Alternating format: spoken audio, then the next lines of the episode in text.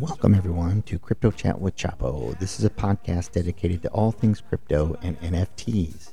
If you're looking for some insightful conversations with experts in the new developments in the crypto world and some general information on cryptocurrency, this is the podcast for you. I discuss all things crypto related through the lens of NFTs, crypto, and its leaders in the space. If you're interested in learning, we have you covered. Uh, it's unbiased information, little more laid back than the typical crypto podcast. Join me and come chat with us anytime for insightful, irreverent, and all around fun about the latest and greatest in crypto. Hey, what's good, everybody? Today is Sunday, March 19th, 2023. This is episode number 228. Lied 227 with Crypto Chat with Chapo.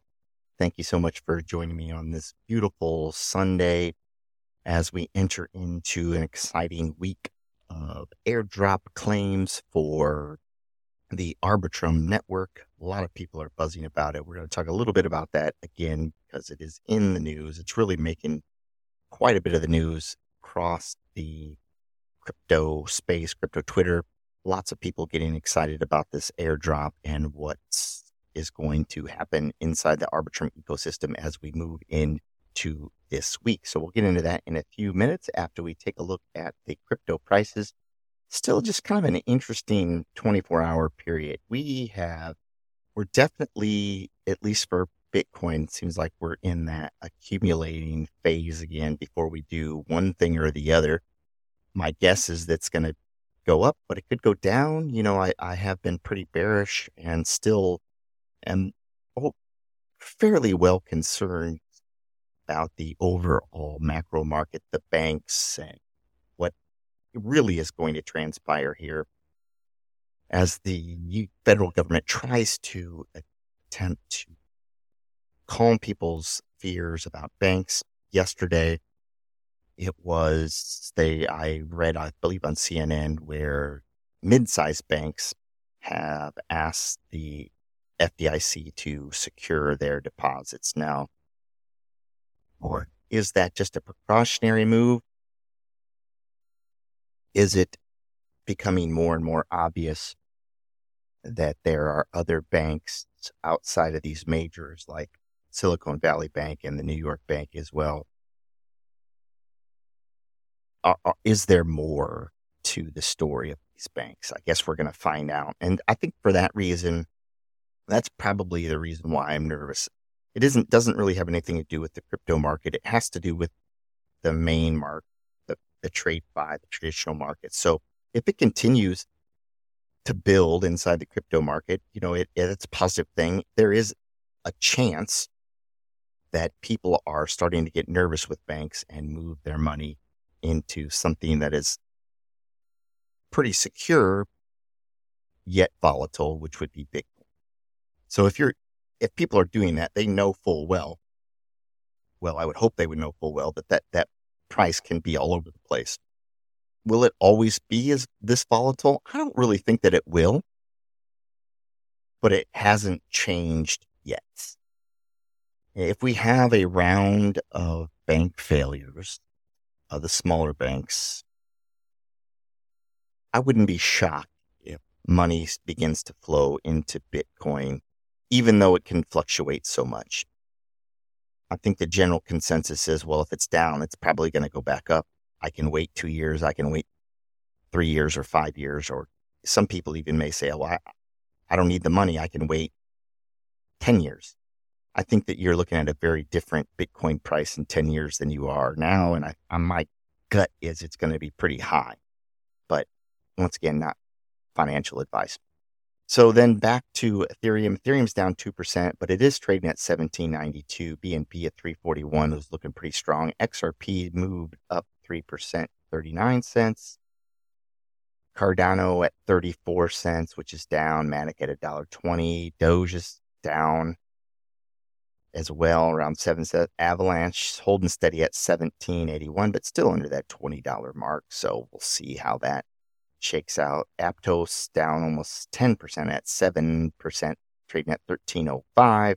Lido DAO at 250. Near looking fairly strong at $2.14, but it is down 2% in the 24 hour time frame. So a lot of these are down in the 24 hour. How long is this going to last? We, we, we just don't really know. Even some of the Arbitrum tokens are looking a little shaky in the 24 hour time period. That Radiant Capital, of course, is not in that category. It's up 91% in the 24 hour time frame. Magic is up 70%, trading at a dollar 84 as well. I know Grail was up too. Let's take a look at what Grail is. Now, Grail I talked about yesterday. I think it's hanging around approximately 4,000. Yeah, 4,087. So that's been a, a 20 times for me since I talked about it, which is really amazing. And I think it's going to continue to go up. They're going to be releasing some other information soon. I don't know how high it can go. Some of these protocols like this can go pretty high. The max supply on Grail is only 100,000. So there's definitely value in holding it, considering the protocol just released his token and is about ready to get a lot of people coming in. You could see a big change in the Grail token, but the the biggest thing is the user fees that you're going to accrue by holding and investing X Grail. And I mentioned that before. So Zyber is the one I talked about yesterday as well. And that one's looking pretty good. And I'm going to bring up Zyber because now Zyber swap right now is trading at $7.47. Just a few days ago, and I did an episode on Zyber way, way back. Just a few days ago, it was low at around 255. It did peak way back one month ago at $22. I do think it's going to go back up. I brought it up because a Twitter account by name of DeFi Maestro has a nice little tweet that they, when was this? Within the last day or two. Oops, I clicked this. Talking about the undervalued protocols inside Arbitrum. Where is this? Dude. Find this. Well, the the ones that were that were on this list would would have been the number one would have been that Zyber, then it would have been Grail. Why can't I find this tweet? I was just literally looking at it. Zyber and Grail for sure. Vela, Radiant. Those are the ones that I think most people feel like are going to do really well. Another one that I talked about before would Vol- Volta which is actually doing really well as well. It didn't, when it first launched, it wasn't doing that great, but it is really starting to build up. I think that's around 20 cents or so. So I would really keep an eye on those Zyber, Grail, Vela, Radiant, Jones DAOs. Another one, the Volta protocol, Magic, of course. You know, Magic, I don't know how much higher Magic will go in the short term. I think it will do quite well over the next few years for sure but it's already had a nearly a plus 20 run as well. So we'll see if that continues to move forward as well. All right, let's take a look at the other thing I wanted to talk about. The big news going on right now, quite a bit of drama in the crypto markets would be the DeFi Llama protocol. For some reason, let's see what if I can find on this DeFi Llama. This one is really interesting. So DeFi Llama does not have a token yet, but they do have some apps you can use, some aggregators that you can use that for a potential airdrop. I haven't used it. I just haven't got around to it. But apparently today or yesterday, let's see if I can find this. So apparently people inside the DeFi Llama team, and this is I don't know what's going on. I don't think anybody does really right now. It hasn't been really addressed, but apparently the team, someone in the team has forked the protocol. And the way it was phrased was that it was a hostile takeover. So, what does that mean? That is really interesting. I don't have the answer for it. I, I'm not sure what is going on, but it's big news. A lot of people are talking about it, and it's it's bringing a lot of eyes to the protocol right now. We're, it'll be interesting to see how this shakes out. And usually, some things like this, are, it gets ugly before it gets better. And I think that as the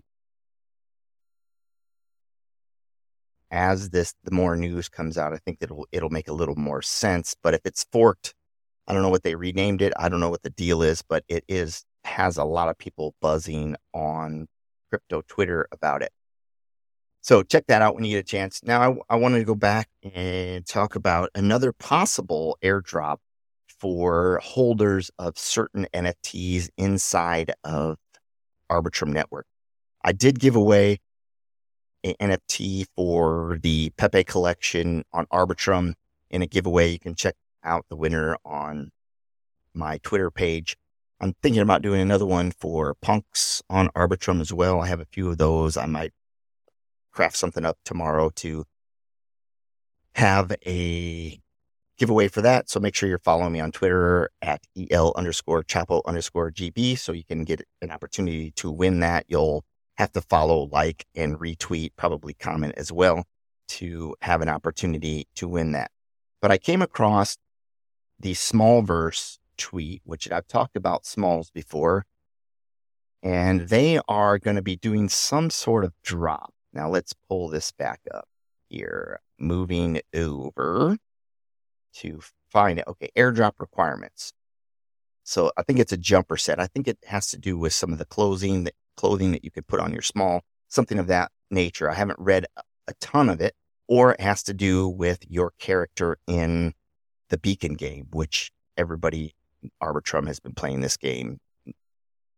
When I say everybody hasn't been me, I've tried it a few times. I'm just not that quite good of a gamer, so I just like to buy the NFTs and see what happens sometimes the tokens. So jumper sets. A snapshot will be taken on Sunday of smol, S M O L, and swol, S W O L holder wallets. There'll be three different sets airdrop depending on the number of smol swols held in a wallet.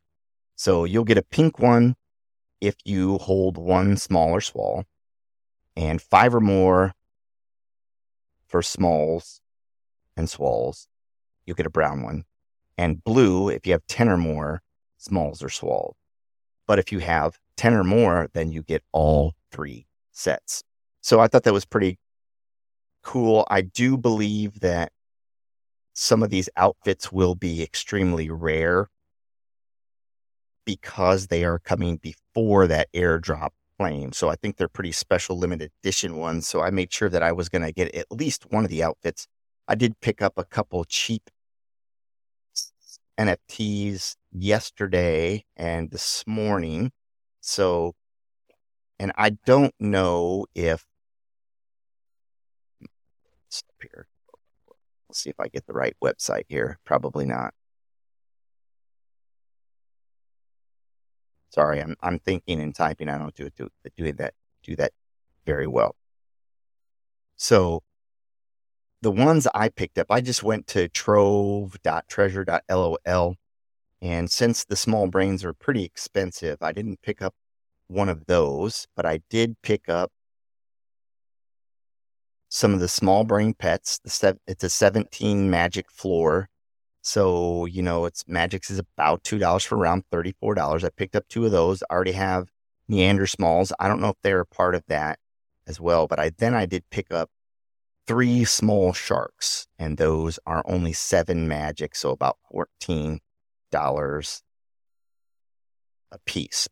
So I picked up some just in order to see if I can get one of those outfits.